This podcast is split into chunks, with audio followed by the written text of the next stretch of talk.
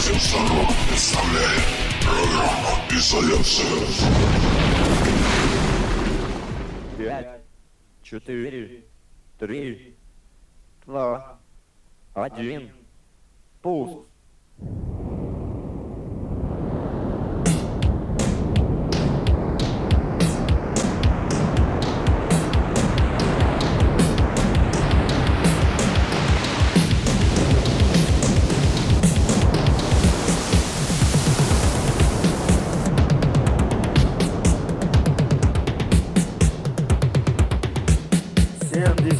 Полет нормальный.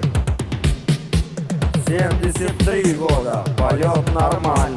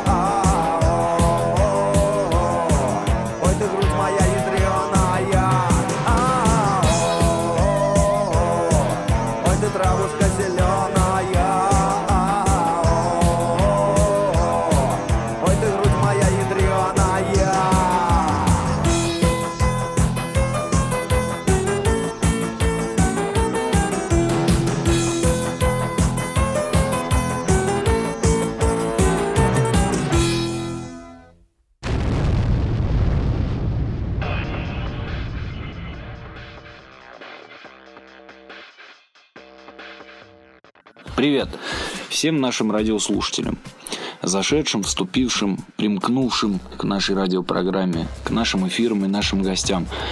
Судя по реакции публики на афиши, которая была опубликована, эфир оказался более чем ожидаем. Как вы понимаете, сегодня у нас в гостях непосредственно участник группы «Сектор Газа», чей голос будоражил миллионы сердец, без которого «Сектор» не обладал бы той самой особенностью, привлекающей массу поклонников и порождающей немало разнообразных слухов. Неподражаемая вокалистка группы «Сектор Газа» Татьяна Фатеева. Привет, Тань. Предоставляю тебе вступительное слово. Привет. Вступительное слово. Желаю всем счастья, здоровья, удачи, хорошего настроения. Да, и настроиться на правильный, так сказать, эфир нашей радиопрограммы. И помимо юбилея группы «Сектор Газа», эфир сегодня посвящен также роли женщин в мужских коллективах и непосредственно в мужской рок-группе. Обычно группа, использующая ненормативную лексику, никого не удивляет. Но когда женщина поет матом, да еще такая красивая, обладающая хорошим голосом, это как минимум шокирует. Чем ты можешь объяснить такое отношение нашего общества к подобного рода явлениям? Какое отношение, хорошее или плохое? Скорее плохое, чем хорошее. Не знаю, что-то я не сильно припоминаю, чтобы меня кто-то прямо клеймил и осуждал. Но обычно все вот как раз так и спрашивают: а как это я решилась на такие песни? Да никак я не решилась, меня Юра случайно в студию затащил, там закрыл. И потом только показал текст. Ну куда же я из закрытой студии денусь? Пришлось петь. Ну уже согласилась, да. Отступать некуда было. Ну да, я хозяин своему слову. Я его держу, если я его даю. Но Юр попросил меня помочь ему. Когда человек просит о помощи, неужели я откажу?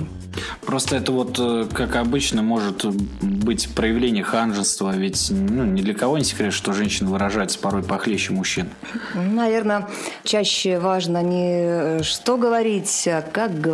Можно и ругаться-то, но это оправданно и понятно, и кто-то ругается, вот как говорят там, вкусно даже, то есть вроде бы не обижаешься на него, вроде бы ругается, а вроде бы и нет. А кто-то пару слов скажет, а уже всем обидно, поэтому, наверное, все зависит. Все по-разному, каждый случай индивидуально рассматривается и индивидуально воспринимается. Предлагаю приступить к частичному изучению хронологии твоего творческого пути, но раз уже речь зашла про Юру, то, пожалуй, толкнемся сразу от твоего участия в группе «Сектор Газа». Как все-таки связалась судьба? Понятно. И как же ты дошла до жизни-то такой? Не, ну до жизни-то я бы не сказал, что ты дошла там до какой-то плохой в этом плане. Просто как ты связалась вообще с этим всем? Ну как связалась-то? Мы все там около филармонии где-то, мы с образованием, музыканты, кроме Юры. Вот как-то не странно, душой и центром, и лидером, и сердцем, вот всем в «Секторе Газа» стал как раз человек без музыкального образования, но вокруг него все были с музыкальным. Поэтому мы где-то в филармонии с Кущевым, еще там были товарищи, там, кстати, папа Юли Началовой был, это тоже все оттуда, из нашей Воронежской выросла. Все мы там что-то делали, общались между собой, что-то создавали, Юра ходил от музыкантов к музыканту, взывая о помощи. Кого-то просил гитару, кого-то просил, не знаю, барабаны прописать. Меня вот попросил, когда мы с Кущевым на репетиционной базе от филармонии репетировали безобидные детские песенки в группе «Школа». Тут пришел Юра и захотел, чтобы ему помогли. Ну, конечно, Юра, он всегда так нежно и ласково ко всем обращался. Он был очень добрый, тонкий, воспитанный человек. В общем, он нисколько не похож на персонажей своих песен, чтобы все это сразу понимали. Мы, правда, тоже все никак не похожи на персонажей тех песен, которые звучали. А Юра попросил женский вокал ему там записать. Я ему сказала, эту историю, наверное, все уже знают, я ему сказала, что давай текст, давай музыку, давай поучим, порепетируем. Он сказал: да ты что? Ты же с образованием, ничего не надо репетировать. Я тебе в студии все покажу и давай. Я так на слабо. Я-то думала, что там такой музыкальный материал, который мне нужно сразу освоить. Ладно, хорошо, в студии, значит, студия, рванем. Там меня, конечно же, в студии закрыли вокальную. Это где было? На Блэкбоксе? Да, в Блэкбоксе, в Фалтиннике. Там только я первый раз увидела текст, так что извините. Выйти из студии было невозможно. Дверь большая, тяжелая. Слушая тебя, да, Юру непосредственно, я все-таки уловил одну идею. Если материться, то выражаться красиво. Чем, по-твоему, красивый мат отличается от трехэтажного пролетарского? Я думаю, что красиво может делать только красивая личность. То есть, что исходит от красивого объекта... Здесь, позвольте, уважаемый ведущий, с вами полностью согласиться. Все зависит от масштаба личности. Всегда важно, кто это делает. Вот, допустим, к вам подошел человек, он вам улыбается, он хочет с вами общаться, хочет с вами дружить, но вам-то важно, кто это. С одним человеком вы будете, с другим вы не будете. И все зависит от харизмы этого человека. И Юра все это делал через призму своего огромного поэтического таланта. Это талант, который Богом был дан. Это действительно талант, который штучный. Мало, никто не повторил его до сих пор. И до него, и после него ничего такого не было. Чтобы сочеталось, соединилось и поэтический талант, и эпатаж, и такая вот огромная палитра персонажей. И, наверное, еще и подход такой. Он по-доброму все это делал. Он каждого своего персонажа по-настоящему любил. И говорил, что и песни мои дети. И понятно, что те, о ком он их сочинял, наверное, тоже его дети. И, в общем, все, что он делал с любовью и теплом. И вызывал поэтому вот такую ответную реакцию любви у других людей. Ну, Тань, а если говорить о харизме, да, Юрия, то, на твой взгляд, какие ключевые, скажем так, моменты были в его харизме? Почему задаю этот вопрос? Потому что хороший человек, ну, на мой взгляд, он не будет, да, там, петь. Ну, он, естественно, не воспевал никакое насилие, ничего такого, но вот, например, песня там «Опарыш», да, она заставляет задуматься. «Смеси грязи и говна — это родина моя». То есть хороший человек, казалось бы, добрый, хороший человек. Есть такое слово «родина», да, все этот анекдот знают прекрасно. Почему же один червяк в яблоке, а другой в совершенно другом месте, да, вот такое понятие «родина». То, что... Или же песня, например, «Черный бурдалак», всякие кишки и груди, там особый деликатес — это выживание. Люди, это определенного рода тоже какая-то вот тонкий момент ненависти к людям. То есть у него никогда не было ненависти. Если даже он и выражал какие-то такие настроения, то это были не его настроения. Он, как настоящий художник, рисовал то, что он видел у других. И, конечно, через свою призму пропускал, но, тем не менее, он, как наблюдательный творец, он рассказывал нам о нас самих. Он это наблюдал, то, что он видел у других людей. Ему было это интересно, и тем более это все шло через призму его грандиозного поэтического таланта. А он в каком ключе рассказывал, кстати говоря, в негативном или в положительном? Рассказывал... В стихах или рассказывал в быту? В быту, скажем. То Юра очень любил смеяться, он был добрым, застенчивым, очень воспитанным. То есть вот в хорошем смысле застенчивым и в прекрасном смысле воспитанным, из хорошей семьи, от прекрасных родителей. И все, что в его песнях было, это с Юрой ничего общего, может, к сожалению, для кого-то, но для меня к радости не имело. Он другой, он совсем другой. Он просто творец, он писатель, поэт, творческий человек, который рассказывал о мире, о других людях, о том, что происходит в жизни. Он как социальный поэт подмечал все настолько тонко и вовремя. Все его бомжи, все его демобилизации, они были настолько кстати. И сегодня, вот сегодня это произошло, сегодня Юра это выразил в стихах так, что подхватили все. И, как он сам говорил, не могу же я одновременно быть и импотентом, и маньяком. Это не все уживется в одном человеке, поэтому, поверьте, это не я в песнях. Но я думаю, сейчас мы прослушаем композицию, где Таня приняла так, ну, опять же, посредственное участие под названием «Носки». И далее мы вернемся к выше обсуждаемой теме впоследствии, но прежде обсудим другие детали. Итак, слушаем.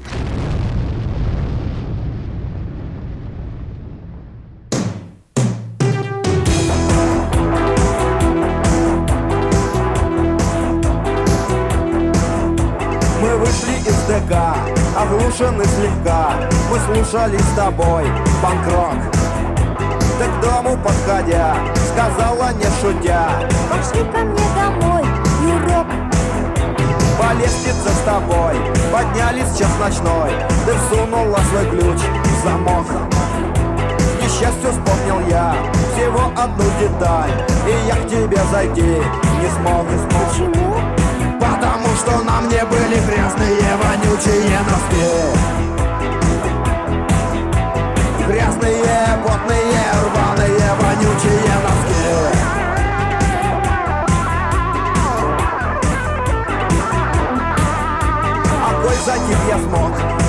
голых от носок, ударил бы тебе мозги.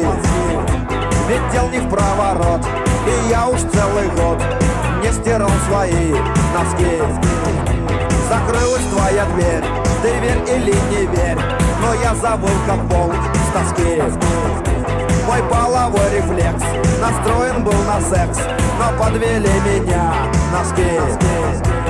Грязные, потные, рваные, вонючие носки. Грязные, потные, рваные, вонючие носки.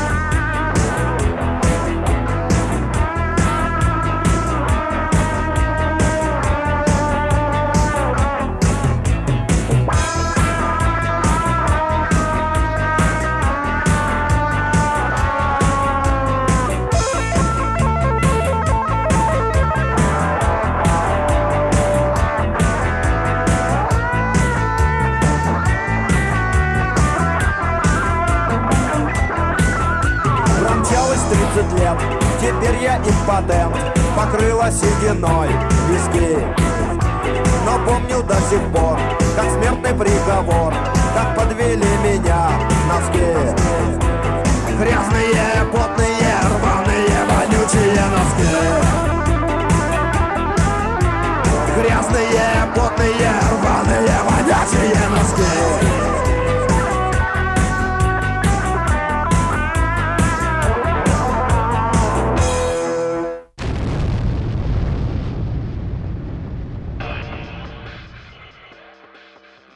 Да, и так я напоминаю, что у нас сегодня в гостях Татьяна Фатеева, можно назвать экс-участник, экс-вокалистка группы «Сектор Газа». Пожалуй, ну для меня, по крайней мере, извините, кого задену, это единственный голос, который ассоциируется вот с группой «Сектор Газа», единственный женский голос. Остальное как-то вот не того уровня было. Я тут возразила бы, конечно. Почему? А потому что я великолепно отношусь к Ирине Пухониной. На самом деле и талантливый музыкант, и шикарная певица с большим голосом, на самом деле. Она исполняет и джаз, и рок, и западных, и наших авторов. Очень такая серьезная в плане музыки и образованная певица. И самое интересное, что для меня это важно, она человек прекрасный, настоящий товарищ. И, наверное, если бы я... Вот Юра меня спросил бы, вот, Тань, ты не можешь петь? На кого мне тебя заменить? Но я бы точно Иру выбрала, потому что она действительно очень интересна. Я единственная была бы, действительно, если бы в свое время были мобильные телефоны в достаточном количестве, потому что я меняла квартиры, и Юра нашел меня не вовремя. Ну, сейчас мы к этому вернемся. Я вот хотел вернуться к немножко этапу твоей непосредственно музыкальной карьеры, так как, обладая определенными сведениями, да, там, о воронежской тусовке, о воронежской сцене в целом, сама прекрасно понимаешь, да, с кем приходилось и мне общаться, и пересекаться. Мне интересно, твой творческий путь, с чего он начался? С раннего детства или у тебя увлечение музыкой началось? Да, конечно, со школы, с детства всегда эти концерты. С 7 класса я на танцах пела. Мне отец все время препятствовал в этом занятии. Но группа, с которой мы работали, наоборот, старалась, чтобы я все-таки там участвовала. Ну, конечно, все-таки там 7-8-классницы, может, и не очень хорошо так время проводить вечернее, но я пела. Мне очень хотелось петь, а где, как, когда, мне было совершенно не важно. Мне главное, что вот есть микрофон, и больше я ничего вокруг и не замечаю. Музыкальная школа у меня была, потом училище у меня было, Державское отделение закончила. Образование мы все получали, но дальше я попробовала поступить уже в Гнесинку после школы. В Гнесинку, к сожалению, в первый год поступить не удалось. Ну, сами понимаете, на вокальное отделение в Гнесинку принимали 5 человек вокалистов. То есть попасть в эту пятерку, которая вся шла с подготовительного отделения у великолепных преподавателей, которые для себя готовили, в первый год было невозможно. Ну, я это поняла, кухню не сразу. Тем не менее, меня допускали по профпригодности ко всем экзаменам. Это для меня уже была честь, то, что там такие вокалисты поступают, любо-дорого. Ну вот, а потом, к сожалению, на второй год я уже попыток этих не делала, потому что, к счастью, мы уже поехали с сектором по гастролям. А ранее, вот насколько мне известно, тебя даже Саша Хаммер к себе звал в группу, если не ошибаюсь, в Воронеже. Да, у него был такой интересный проект, он Джина, да? Джина тогда на него, по-моему, была.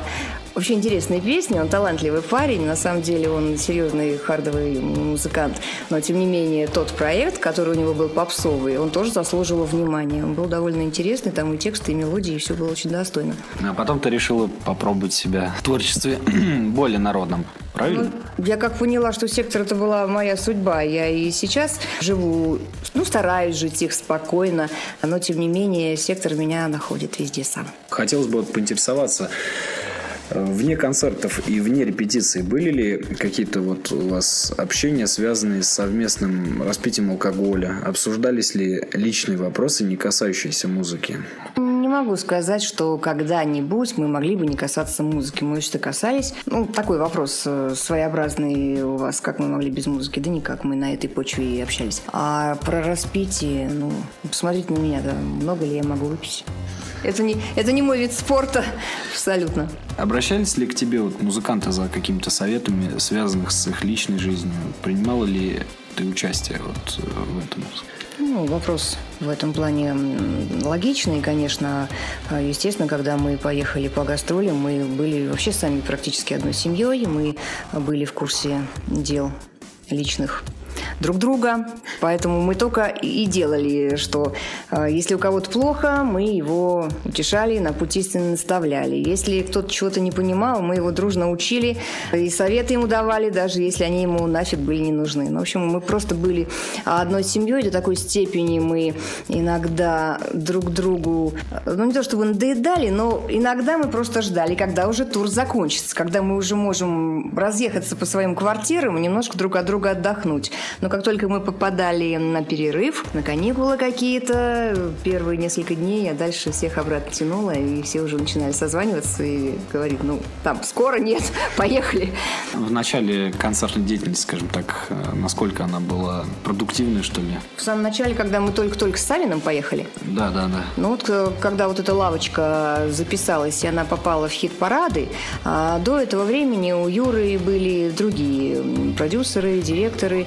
Все это было более, скажем так, на кустарном уровне, хотя неплохо было, тоже прекрасно. Но после того, как уже Савин услышал эту лавочку, вообще я сейчас расскажу тайну, на самом деле это Вадим Цыганов нас должен был забрать в свое время. А недавно, будучи в гостях у Вадима с Викой, мы тоже смеялись на эту тему, и Вадим говорил, да, у меня просто не было времени, у меня просто было столько музыкантов, что когда я поняла, что я с вами не справлюсь, я сказала Савину, ладно, можешь брать. В общем, получилось так, что забрал нас Сергей Савин, о чем мы нисколько не жалели. Он довольно активно нами занимался, и в самом деле из-за этой лавочки он нас забрал. По-хорошему, я ехать была не должна, честно скажу. Я не собиралась, у меня были совершенно другие планы, и из-за того, что я там какую-то песню, и там еще несколько элементов высшего пилотажа сделала в Юркиной программе, я из-за этих совершенно пустяков, на мой взгляд, совершенно не собиралась ехать на какие гастроли. У меня были другие планы, я ужасно удивилась, когда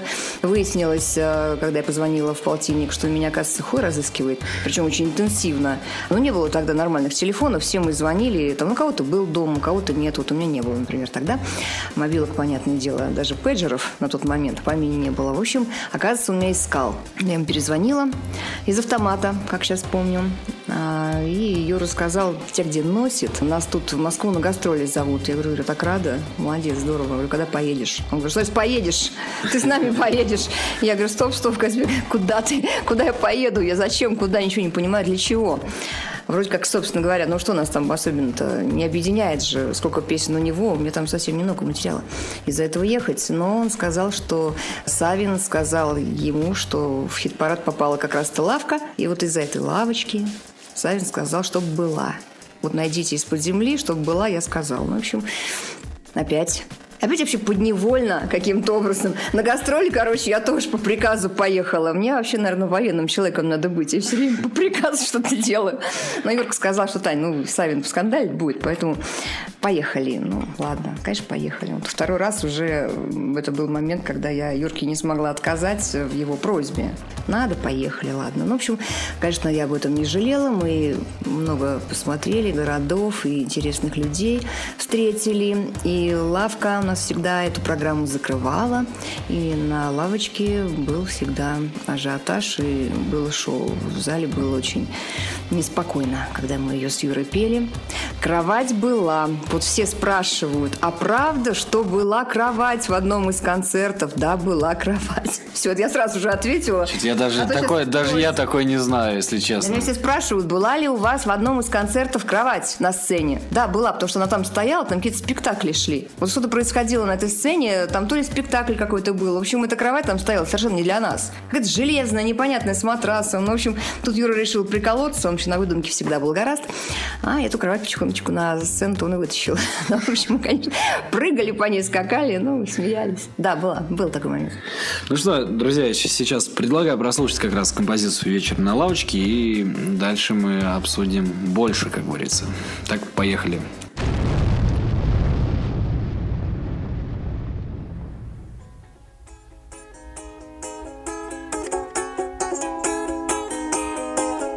Вечером на лавочке парочка сидит, слышим звон тальяночки, вся деревня спит.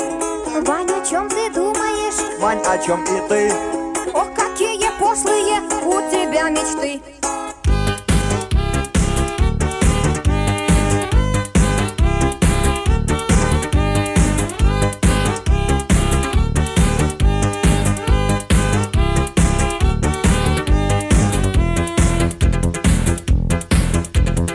Ее обнять, я боюсь, ядрена мать, я ведь женщин никогда не обнимал.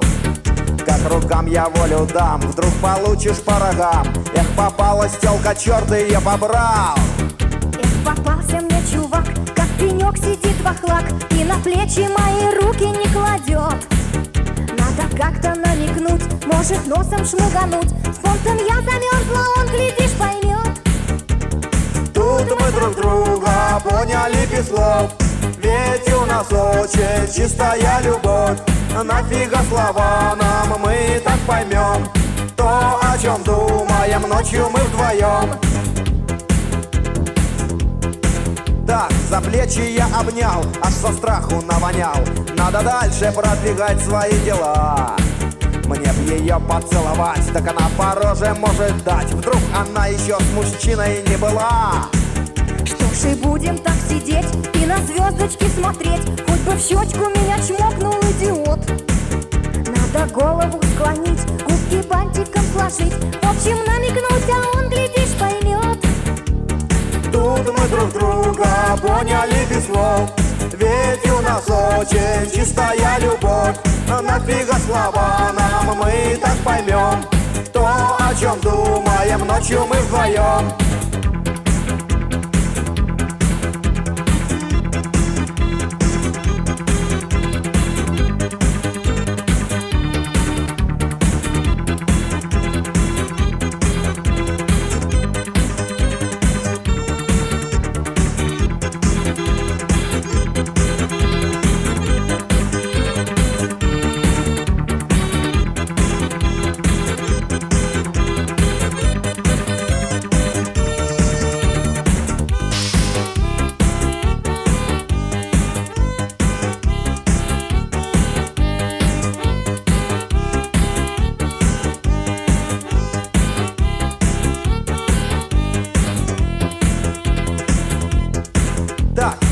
Поцеловал, правда дуба чуть не дал.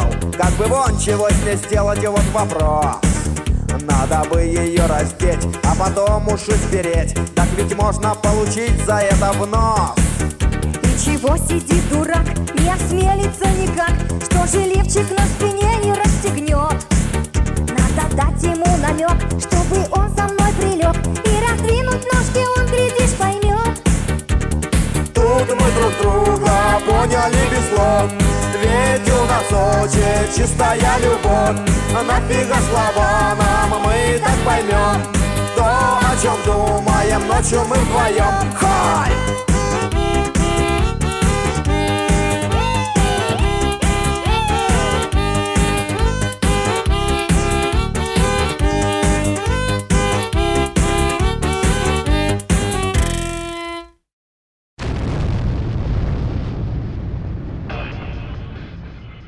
Итак, я напоминаю, что у нас сегодня в гостях Татьяна Фатеева.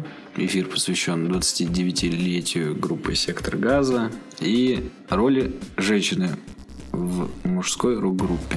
Без всякого феминизма и прочего я это говорю, потому что на сегодняшний день женщин в группе — это довольно-таки редкое явление. Я не могу сказать, что вот прям у нас в России так много групп, где роль вокалистки исполняет какая-либо женщина. Вот. Но тем не менее. Вот касаемо 91 года, 90-91, если не ошибаюсь, Савин в то время был директор, и прекратилось вроде как сие действо, сотрудничество с ним после скандального случая в парке Горького, если я не ошибаюсь, когда они гуляли вроде как с Ушаковым, еще с кем-то, и он увидел двойника на сцене и полез ему морду бить. После был такой момент, что здесь такого нестандартного, все группы с этим сталкиваются, у нас по стране постоянно ездили куча ласковых маев и т.д. и т.п. Особенности российского рынка. Что еще скажешь? Неприятный момент. Нехорошо. Далее все-таки последовали записи альбомов «Ночь перед Рождеством», «Гуляй, мужик», где, соответственно, были исполнены частушки. Ты как вообще отнеслась на тот момент к их записи? Я очень люблю частушки. У меня образование дирижерско-хоровое народное. Поэтому частушки мы пели. Русские народные песни мы в училище пели. Русские народные песни в нашей крови, бабушки нам пели, колыбельные всякие, в общем, в нашей жизни на свадьбах частушки поют. Частушки – это неотъемлемый атрибут нашей российской действительности. Вот вы себе без частушек что-нибудь можете представить? Конечно, нет. Без частушек жить. А в частушке обязательно должно быть какая-то перчинка, изюминка. Вот иногда туда и засовывали всякие словечки. Все дружно смеялись, но, конечно, наверное, даже и ни одной частушки-то вы не можете вспомнить, которая была бы злая, плохая, оскорбительная и так далее. Частушки – это всегда очень добрый юмор. Добрый, теплый, и частушка всегда смешная. Поэтому они привлекали людей вот этой своей оригинальностью, парадоксальностью, и они добрые. Согласись, вот на сегодняшний день в связи со всякими запретами западных музыкантов, которые играют якобы сатанинскую музыку, с такими тенденциями мы можем дойти до того, что даже эти частушки группы «Сектор Газа» могут запретить за например, мимо процитирую, на Новогрессовском мосту церковь обокрали. То есть, как ты думаешь, возможен ли такой ход, что творчество «Сектор Газа» попадет определенно в определенный... Юра не знал, что он оскорбил чувства верующих. Он понятия об этом не имел. Не было тогда такого закона. Вообще не надо доводить до абсурда и выворачивать наизнанку. Бога оскорбить нельзя. Господь непорицаем. Создателя, Отца своего, который нас создал, нас придумал, оскорбить практически невозможно, потому что Он нас, как я понимаю, действительно с любовью создавал. И благодаря любви, и Его любви, и любви друг к другу мы выживаем, и род наш продолжается. А оскорбить Его, вряд ли для Него это будет обидно, когда малыш свою маму иногда как-то называет. Что мама скажет? Он скажет, ладно, малыш мой, ладно, не волнуйся, успокойся. Вот то же самое примерно Бог и думает, когда мы пытаемся роптать или пытаемся за что-то Его осуждать, а когда мы оглядываемся, назад, мы видим, насколько все-таки Он много нам дал. Я думаю, что здесь конкретно оскорбителями и оскорбляющими являются эти люди, которые лезут туда, всякие дурацкие какие-то идеи придумывают и продвигают совершенно непонятное. Об этом с black metal группами разговаривали неоднократно, о том, что в первую очередь их надо как-то избавляться. Например, запрет оперы «Иисус Христос суперзвезда», конечно, меня в шок поверг. Я у меня свой взгляд на эти вещи, но... Безусловно, всю жизнь мы рассматривали это произведение как что-то доброе, светлое. То есть мы, наоборот, видели эту музыку светлую, очень качественную, на самом деле. Мы видели по сюжету, что нам там говорили, боль Христа, боль за нас, поведение Иуды, отношения Иисуса с Магдаленой, когда во всем там любовь и добро. И ну как это может оскорбить чувство верующих, если наоборот, это притягивает людей к Христу, притягивает людей к Богу и вере. И получается, вот иногда, знаете, как заходишь в церковь, и ты вроде с чистыми помыслами добро сделать, может быть, кому-то, какой-то там бабушке милостыню подать, Богу помолиться, выйти оттуда для того, чтобы духовно обогатиться и творить добро после этого, ну, какое-то обновление совершить в своей душе. И вдруг какая-то бабулечка говорит, что у тебя там платок не туда, извините, длинная юбка не такая. Бабушка, проснись. Если ты верующий человек, ты должна сделать все, чтобы я из этой церкви не вышла. А ты делаешь все, чтобы я оттуда ушла. Вот кто по-настоящему верующий? Ну да. Таня, а вот скажи, пожалуйста, а Юра был верующим человеком? Юра был, безусловно, человеком верующим, но была у Юры одна черта. Прям скажу, она, ну, сказать, не нравилась нельзя, она меня немножко пугала даже, может быть. Юра очень боялся потусторонних вещей, вот этих потусторонних сил, их влияния на свою психику. Юра их очень близко воспринимал, он, естественно, был против, но они его интересовали, они его привлекали, и он хотел понять, что же это такое. Юра верил в мистику, с ним случались мистические явления. Он действительно был человек нестандартный, и с ним могло происходить многое такое, что с обычными простыми людьми даже не происходит-то никогда. И он любил читать книжки по всей этой магии. Да, его это все привлекало, и на самом деле, пытаясь в этом разобраться, Юра, многие это знают, Юра даже в один период спал с ключом светом. То есть ему было не по себе. Ему казалось, что он слишком далеко пустил к себе вот эти вот сущности и, наверное, побаивался их стал. Но в песнях, как настоящий художник, он отражал и эту сторону жизни. Я думаю, что многие слушатели обратят на это внимание, так как пройти мимо мистики, начиная буквально с первого, то есть со второго альбома «Зловещие мертвецы», по-моему, и заканчивая вот как раз «Восставшим из ада», Юра не мог. Однако песни мистического плана ставить не будем, а послушаем сейчас частушки. Те самые, те легендарные с альбома «Гуляй, мужик». Ну что ж, послушайте частушки, приобщитесь к прекрасному. Да, ну и у многих... Повеселитесь хотя бы. Да, повеселитесь хотя бы. И, соответственно, мы дальше продолжим беседовать и о Юре, и о Секторе, и о всем остальном. Поехали.